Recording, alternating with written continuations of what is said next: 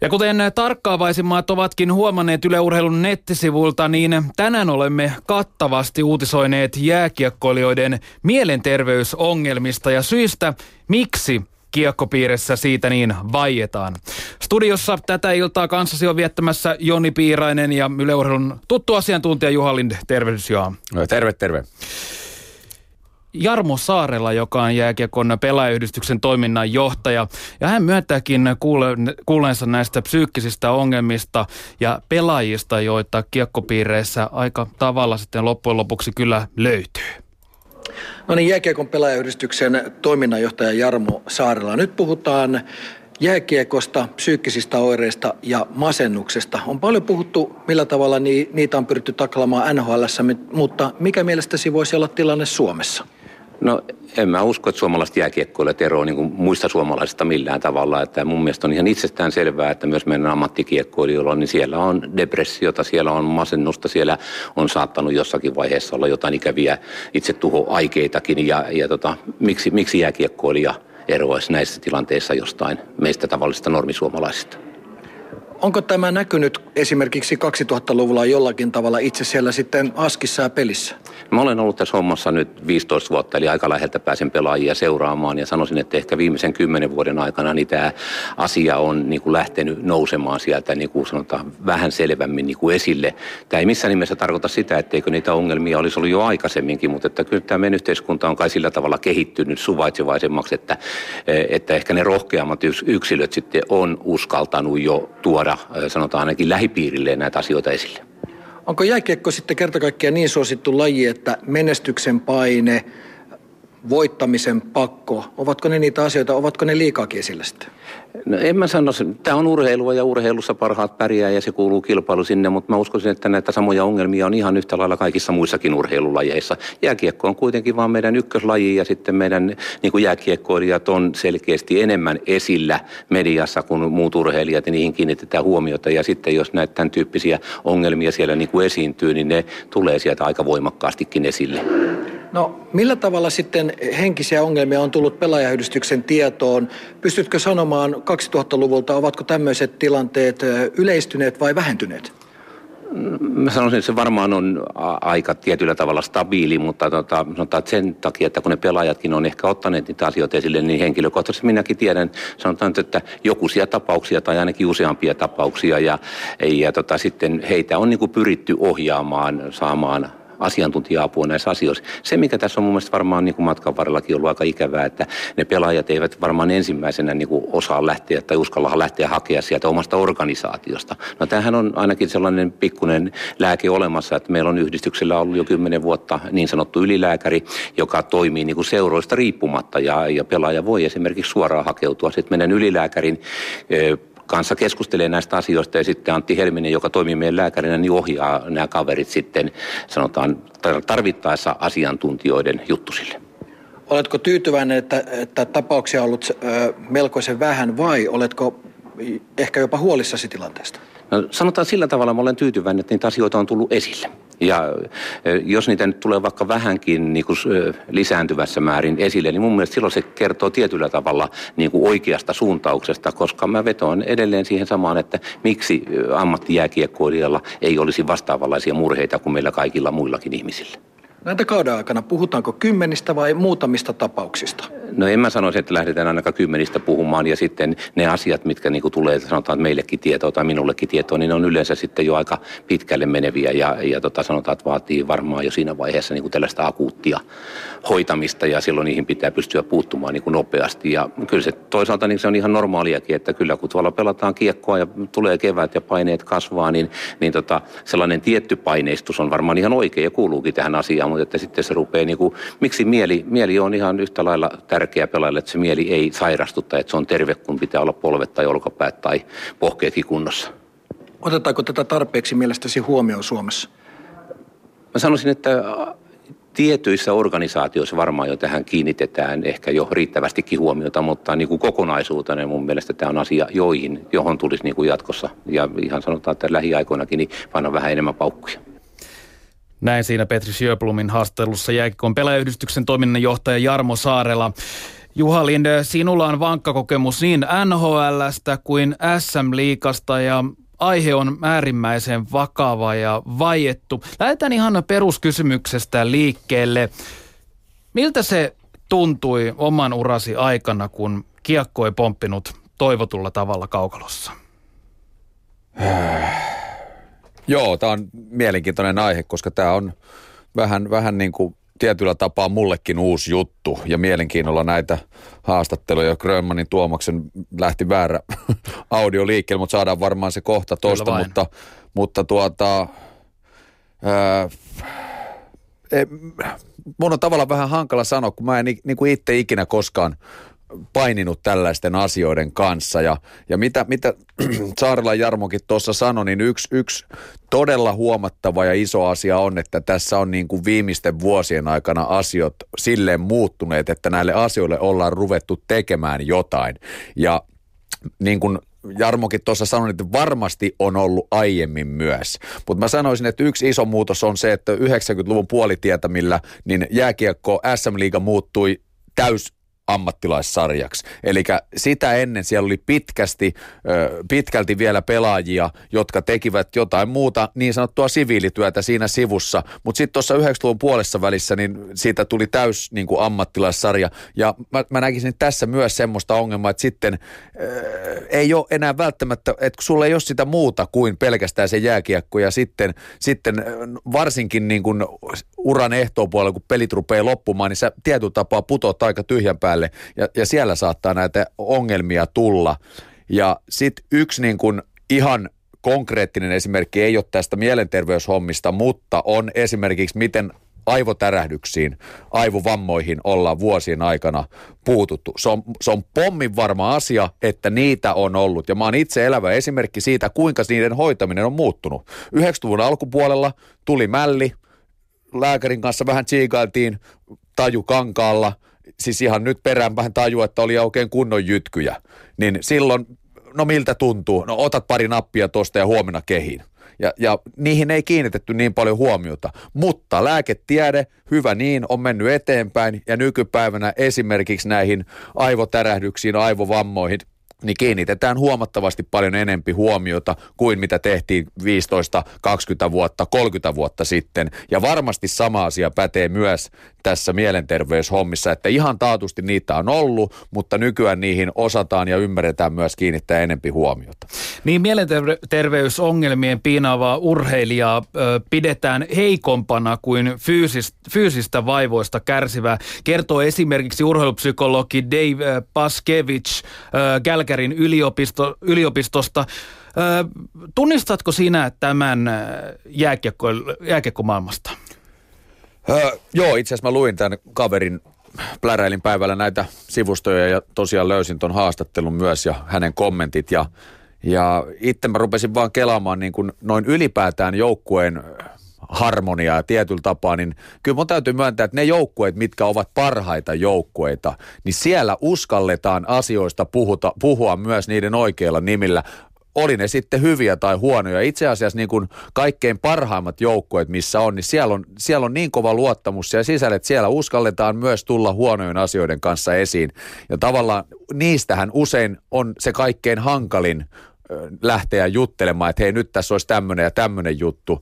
Ja, ja tietyllä tapaa niin onko siinä jotain pelkotiloja sitten, jos ihmiset ei uskalla tulla. Mä en, mä en niinkään usko, että se suoranaisesti on ja ei varmastikaan ole pelkästään siitä itse jääkiekosta, vaan sehän on yksi osa ihmisten elämää. Siellä on hirveästi kaikkea muuta, on perhesuhteita, on kenties lapsia, saattaa tapahtua asioita, mitkä sitten suoranaisesti vaikuttaa siihen jääkiekkoon ja, ja siihen mieleen. Ja tota, että, että, mutta kyllä mä niin tässä näkisin semmoista tietynlaista saman, samankaltaisuutta kuin esimerkiksi ö, seksuaalisesta suuntautumisesta. Se on asia, mistä ei hirveästi puhuta, mutta pikkuhiljaa näitäkin tapauksia on tullut. Ja se on ihan pommin varma, että jossain kiekkopiirissäkin vähän poikkeavia tapauksia löytyy. Ja sitten pari muuta asiaa, mistä ei hirveästi ainakaan jääkiekkopiirissä mun aikana puhuttu. Yksi on uskonto – siihen, se on semmoinen juttu, mistä harvemmin puhutaan yhtään mitään. Et jos joku on joku, niin kukin saa olla, mutta ei, ei niistä niin kuin ole puhuttu. Ja sitten yksi, mikä kanssa on, niin erittäin harvoin törmään kiekkoilijoita, jo, jo, joiden kanssa tulee juteltua politiikasta. Eli siinä on niin kuin muutamia tämmöisiä asioita, jotka, e, eikä politiikkakaan ole mikään semmoinen, mutta en tiedä, onko sitten valikoitunut kiekkoilijoita, että niitä ei välttämättä politiikka niin hirveästi kiinnosta, mutta heti, jos joku oli vähänkin niin kuin poliittisesti su- vahvasti suuntautunut, Tim Thomas oli jokereissa maalivahti IFK Kärpät, Bostonissa Stanley Cup voittaja, Floridassa pelasi viimeksi, kaikki varmaan Suomen kiekkoa seuranneet muistaa tämän kaverin, niin oli erittäin aktiivinen politiikan suhteen ja se oli heti semmoinen, että hei, tämä kaveri ihme jätkä, että tämä niin kuin politiikasta välittää. Mm. Ja tota, mutta tämä on niin kuin asioita, mitä, mitä ei, ei niin kuin hirveästi tuolla kiekkopiireissä käydä läpi ja varmasti tämmöinen mielenterveysongelmat on yksi semmoinen. No tämä pelaajien ja asiantuntijoiden mukaan jääkekon äärimmäisen kilpailukyky, kilpailullinen ja maskuliininen luonne on yksi iso vahva syy siihen, miksi näistä mielenterveysongelmista yleensä vaietaan. Mikko Koivu esimerkiksi kertoo meille Yle Urheilulle, että tämä on siis suora siteraus Tämä on sellainen maailma, jääkiekkomaailma, että niistä harvoin puhutaan. Öö, näin puhuu joukkueen kapteeni, jolla on varmasti perspektiiviä tähän asiaan. Aika karulta tämä Juha Lind kuulostaa. Joo, ja tavallaan aika julmalta, mutta niin kuin mä sanoin, että sitten on erilaisia joukkueita ja erilaisia ihmisiä siellä toimia tavallaan. Niin kuin mä sanoin, että mä itse törmäsin joukkueessa, usein ne menestyvät joukkueet, ja niin siellä, oli, siellä se oli tota, semmoinen, että asioista uskallettiin puhua, jos, jos oli puhuttavaa. Mutta, mutta tota, niin, onko, onko jääkiekkomaailma sitten jotenkin semmoinen, se on varmasti jollain tapaa omanlainen. Ja mä, mä uskon, että niin kuin moni muukin urheilu on, on että ne on jokainen niin kuin omanlainen maailmansa ja tavallaan – niin, siis kyllähän jääkiekko on aika, aika tyly peli. Siis sille, jos sä mietit ammattina, niin vaikka se olisi kuinka hieno, mä voisin esimerkiksi nuorille sanoa, että totta kai se on hieno homma, että harrastuksessa tulee ammatti, mutta toisaalta saa taas sitten miettiä, että kuinka, että haluaako sitä kuitenkaan sitten lapselle tarjota sitä, sitä julmuutta. Siellä on kuitenkin tietyllä tapaa aika, aika, aika julmat säännöt, joskin aika reilut, mutta tota, että et siellä niin kuin, siis se on todellakin tulos tai ulos mentaliteetti ja mitä enempi se on mennyt tähän bisneshommaan, niin, niin vielä niin kuin selkeämmin tämä homma tulee esiin. Niin puhutaan, että jääkiekkojoukkue on tiivis ja yhtenäinen, joka pitää aina huolta toisistaan, koska joukkue ja jokainen pala on tärkeä osana onnistunutta suoritusta ja kokonaisuutta ja sitä iltaa mutta henkisesti heikko pelaaja joukossa ei kuitenkaan loppujen lopuksi tule kuuloon. Mennään kuuntelemaan nyt urheilupsykologi Tuomas Grönmanin mietteet asiasta. Urheilupsykologi Tuomas Grönman. Lähdetään siitä liikkeelle. 2010 kanadalaistutkimus. Huippuurheilu altistaa masennukselle. Miksi näin? No joo, toki täytyy sanoa että halku, että se oli tietysti yksi tutkimus, mutta mun mielestä oikein vartioitettava, että tässä oli kanalaisia huippuimareita tutkittu. Ja siitä otoksesta tosin ei ollut kauhean iso, niin 60 prosenttia oli kokenut ää, viimeisen kolmen vuoden aikana vähintään keskivaikean masennuksen oireita. Ja, ja tutkimusjohtopäätös tosiaan oli, että huippuurheilu altistaa masennukselle. Ja toinen johtopäätös oli se, että koska näin on, niin silloin pitäisi toki urheilijoiden lähipiiri tai urheilujärjestöjen rakenteiden, ketä se onkin, ottaa tämä huomioon. Pitäisi olla jonkinlaisia järjestelmiä, että me pystytään sitten auttamaan ja tukemaan urheilijoita, kun me tiedetään, että kumminkin riski on aika suuri masennukselle, koska jos ajatellaan valtaväestöä, että 25 pinnaa kumminkin väestöstä kokee jonkunlaista masennusta jossain vaiheessa elämää. Jos ajatellaan, että huippurheilu altistaa vielä enemmän kuin valtaväestö, eli mehän puhutaan jossain 30-35 prosentista, niin kyllä meidän pitäisi se sitten jotenkin huomioida. Mutta miksi se näin on, niin mä uskon sen, että urheilu on kumminkin ihan mikä tahansa, jos mennään niin kuin ääri, ääriasioita. Että jos sä olet niin kuin, teet jotain äärirajoilla, niin siinä on kumminkin hirveä riski epäonnistua, että sä et pääse tavoitteisiin, koska ei kaikki voi voittaa. Siellä lyödään kaikki likoon, tietämättä miten käy. Ja sitten kun ei onnistu, niin helposti voi tulla semmoinen, jos on ollut sidoksissa vaan se urheilu siihen lopputulostavoitteisiin, niin tulee semmoinen olo, että että kaikki on mennyt turhaan tai aika tai joku tämmöinen pettymys. Mutta kun se on niin kuin, aina on ollut semmoisia, että pelaajat on ollut masentuneita osa pelaajista. Olen nähnyt sen peliuralla, niin joka paikassa, mutta jätkät on aika sitkeitä, yrittää viimeisen asti, koska masennus ei tarkoita sitä, että sä oot jossakin pois pelistä täydellisesti. Että ihminen on vaan vähän niin kuin käy, käy pienemmillä sylintereillä ja on vähän niin kuin onnettomampi, ilottomampi, mutta kumminkin sitkeästi tsemppaa. Että tällä hetkellä mä, en mä osaa sanoa, että en mä usko, että voisi olisi mitenkään niin kuin pahentunut, että olisi jotenkin jääkiekossa enemmän masentunut kuin ikinä ennenkään. Mutta kun meidän pitää tietää, että kyllä niitä siellä on. Ja silloin täytyisi auttaa ja, ja käydä reilusti puhumassa, koska se on se, mikä liittyy huippuurheiluun, liittyy jääkiekkoon, että ihannoidaan vahvuutta, pärjäämistä, pitkäjänteisyyttä, koska ne on hyvin ominaisuuksia urheilijalla ja sitten jotenkin ajatellaan, että tämmöinen masennus on joku heikkous, vaikka se oikeasti ei ole heikkous. Se on sairaus ja vamma siinä, missä joku, että sä revätät nivusen tai jonkun muun. Sitä pystyy puhumaan samalla tavalla, koska se on täysin hoidettavissa ja menee nopeasti ohi, mutta mitä pitempään sitä yrittää tsempata ja sinnitellä, niin sittenhän siinä on se riski, että myös toipuminen pitkittyy. Näin siinä kuultiin urheilupsykologi Tuomas Grönmania, joka taustoitti hieman tätä vakavaa asiaa. Niin äärimmäisen kilpailullinen ja kovuutta ihannoiva kiekkomaailma, se ei varmasti ole helpoin ympäristö tämän kaltaiselle avunhuudolle. No ei, ei, mutta niin kuin tuostakin kävi ilmi, että kyllä Tuomaskin niin kuin varmasti asiaa enempi tutkineena, niin, niin tuli ilmi toi, että kyllä tämä asia on, on ollut olemassa jo pidemmän aikaa ja tavallaan nyt kuitenkin asiat on silleen mennyt eteenpäin, että, että siinä tota, näille asioille uskalletaan ja osataan tehdä jotain. Ja, ja tämä, että ää, mun mielestä hienosti hyvin, hyvin verrattu, että oikeasti niin kuin masennus, se on ihan verran, sitä voi verrata johonkin muuhun vammaan. Ja tavallaan, tavallaan tässä niin kuin, että siellä on varmasti just tämä niin kuin koetaan se kiekkomaailma tietyn tyyppiseksi ja ehkä sen takia just niin kuin sitä, siitä vaietaan, niin kuin tänäänkin on seurannut noita keskusteluja, niin siellä näitä, näitä piilotellaan ja salataan ja, ja sehän on vuosien varrella tullut ilmi, että kyllähän ihmiset pystyy tiettyjä juttuja tekemään todella taitavasti. Eli tämmöisiäkin asioita pystyy kyllä varmasti hyvin, hyvin tuota, ö, niin kuin jotenkin piilottelemaan ja, ja tietyllä tapaa oppii, oppii myös sen tavan, että ei tässä mitään, että kaikki on ok, vaikka oikeasti kaikki ei ole ok. Ja, tota, ja siinä vaiheessa tosiaan sitten ulkopuolinen apu, ystävät, läheiset, niin, niin, niin apu on varmasti kyllä todella korvaamaton. Niin, Joni Piirainen ja Yle Urheilun asiantuntija Juha Linne täällä tänään jääkiekkokierroksella Yle Puheen taajuudella. Tänään siis keskustellaan vakavasta asiasta ja jääkiekkoilien mielenterveysongelmista ja aika vaietusta tapusta. Lintu, käydäänkö näiden jääkiekkoilijoiden kesken tarvittavaa vuoropuhelua mielestäsi tästä mielenterveysongelmista vai onko se vaan niin äärimmäisen iso tapu, jonka pintaakaan nyt ei ihan vieläkään sovi raapaista.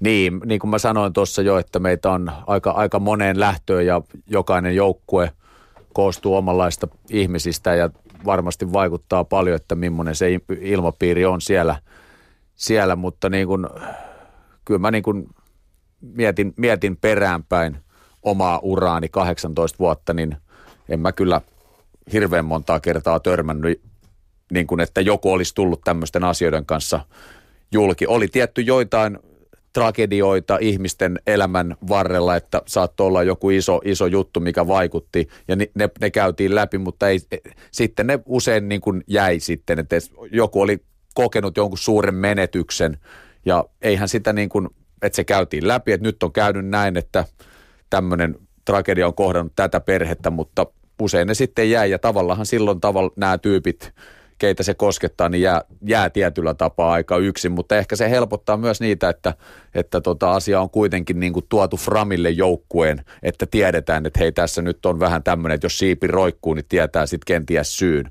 mutta onko siihen sitten tullut enempi apua, niin sitä en tiedä.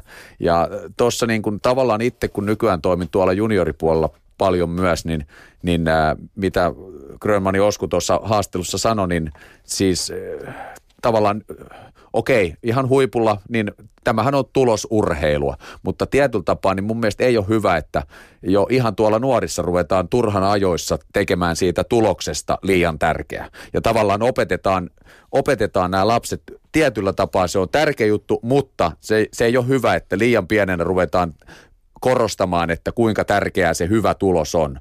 Ja, ja tavallaan viedään, viedään niin kuin, vähän sanoisin väärälle polulle jo nuoresta pitäen näitä lapsia, vaan että silloin kun ne touhuu, ne saa tehdä ja voitot ja tappiot kuuluu peliin ja se on hyvä oppia, koska esimerkiksi tappiot opettaa noille nuorille harrastajille, niin usein monta kertaa enempi kuin voitot.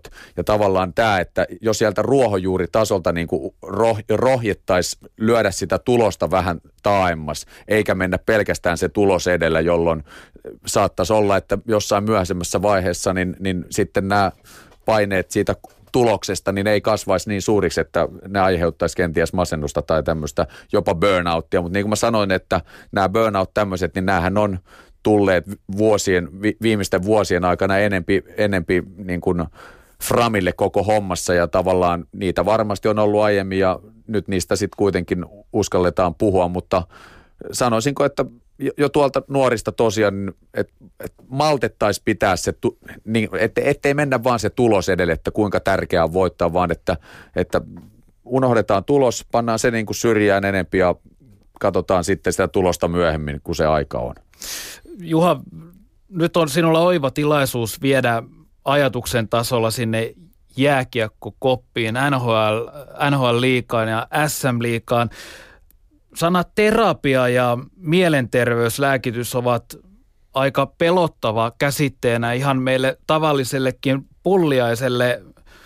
Kuitenkin kirurginen toimenpide on inhimillisempi asia hyväksyä ja ymmärtää, mutta minkäla, kuinka karua se arki siellä NHL-kopissa on tai SM joukkueen kopissa on, kun se hirvittävä paine nimenomaan hyvästä tuloksesta on läsnä koko ajan? Niin, se, se voi olla, että mä, mä itse pystyin ehkä välttämään sen, koska mä en ikinä kokenut sitä hirvittävää painetta siitä tuloksesta, että mä olin jotenkin realisti ja tietyllä tapaa mä ehkä myös osasin jollain tapaa suojautua siitä vuosien varrella.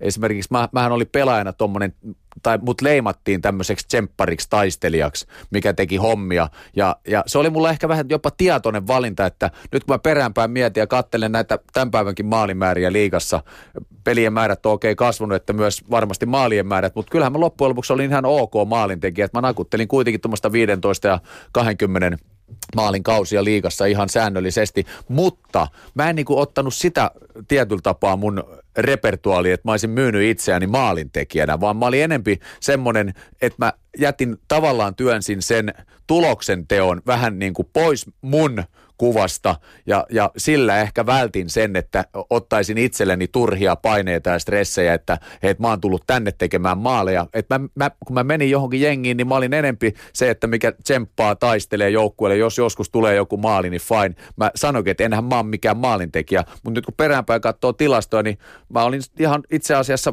melko tommonen tasainen ja suht hyvä. Ja ehkä, mutta tavallaan, no, mä en tiedä, oliko tämä niinku vahinko vai kuinka tietoinen juttu se oli, mutta sillä mä niinku vältin mielestäni myös tämmöistä turhaa eh, painetta, stressiä, että mä osasin ehkä vetää vähän paremmasta narusta siltä kantilta, että mä en niin kuin ikinä, ikinä oikein ja, ja mä, oon sitten silleen myös, mä sanoisin, että siinä on ero, että mennään tosissaan ja vakavissaan. Että mä, mä, mä näkisin tämän homman niin, että kun tehdään jotain tosissaan, niin se tehdään kunnolla, tosissaan, yritetään, mutta kuitenkin sitten jos mennään vakavissaan, niin sitten sit mennään jo niin kuin siirrytään seuraavalle. Että mä en koskaan niin kuin ollut mielestäni ihan liian vakavissaan. Että mä tein kyllä tosissaan niin hyvin kuin mä pystyin asiat, mutta en, en kuitenkaan niin kuin murehtinut sitten sitä ö, tulosta ja vienyt sanotaan kyllä. Mulla niin kuin pelihommat, niin kun pelit oli pelattu, niin asiat jäi hallille ja, ja sitten mä olin siinä aika hyvä myös, että tuli turpaan, tiukan paikan tulle, niin joku Väänäsen Ossi sanoi, että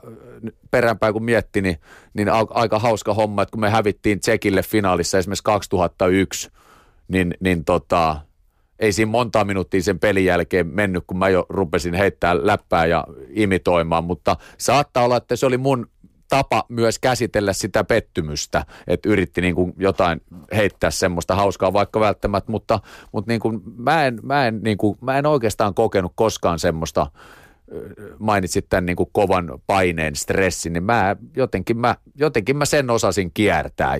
Kun taas sitten voin kuvitella, että oikeasti jos joku myy itsensä maalintekijänä ja verkko ei heilu, niin sitten rupeaa oikeasti miettimään, että hei, että nyt sen pitäisi heilua. Ja tavallaan kukin tavallaan. Et mä, mä, mä olin semmoinen puliveivari, mikä tsemppasi ja taisteli, mutta nyt peräänpäin kun miettii, niin kyllä mä tolppienkin väliin osin osuin aika paljon ja itse asiassa aika tärkeissä peleissäkin joskus. Mutta ihan lyhyesti ennen kuin seitsemän ottelun kierros starttaa käyntiin, niin pitäisikö nyt tämän puolituntisen summa summarum, pitäisikö kiekkopiirejä nyt jollain tavalla asian suhteen tarttua ja ravistella? Kyllä mä uskon, että tähän ollaan puututtu jo tietyllä tapaa myös. Ja nyt niin kuin, se on hyvä, että tietty asioita tuodaan esiin, niistä puhutaan, niin mä uskon, että se kynnys niille, kellä, ketä asia koskee, ja, niin, niin tietyllä tapaa madaltuu. Ja sitä kun tarpeeksi, tarpeeksi tota, tulee myös tämmöinen esimerkin voimaan tärkeä. Eli jos, jos joku rohkeasti tulee esiin ja kertoo, että hei, minulla on esimerkiksi joukkuessa, voi, voi tulla ja sanoa, että hei, tämmöistä on, niin se saattaa olla jollekin. Ja, ja kyllähän mä edelleen palaan tuohon, että se on aika tärkeä, millaisia tyyppejä siellä on, että itsekin – kokeneempana pelaajana sitten loppuvaiheessa tajus sen, että kuinka, kuinka esimerkiksi sä käsittelet nuorempia pelaajia. Että sun eka pitää oppia tunteen, että voit sä antaa niille suoran palautteen siinä kopissa, vai onko parempi, että sä otat sivuun ja sanot, sanot niin kuin kahden kesken, että hei, tää, tätä hommaa ei kannata tehdä näin. Että et, et kyllä se vaatii myös niin kuin tämmöistä niin kuin ihmissuhde oppimista ja tietämistä, mutta, mutta mun mielestä on hyvä, että näistä asioista puhutaan, ja kun niistä puhutaan, niin mä uskon, että se helpottaa myös niitä tulemaan ongelmien kanssa esiin, keitä asia koskettaa.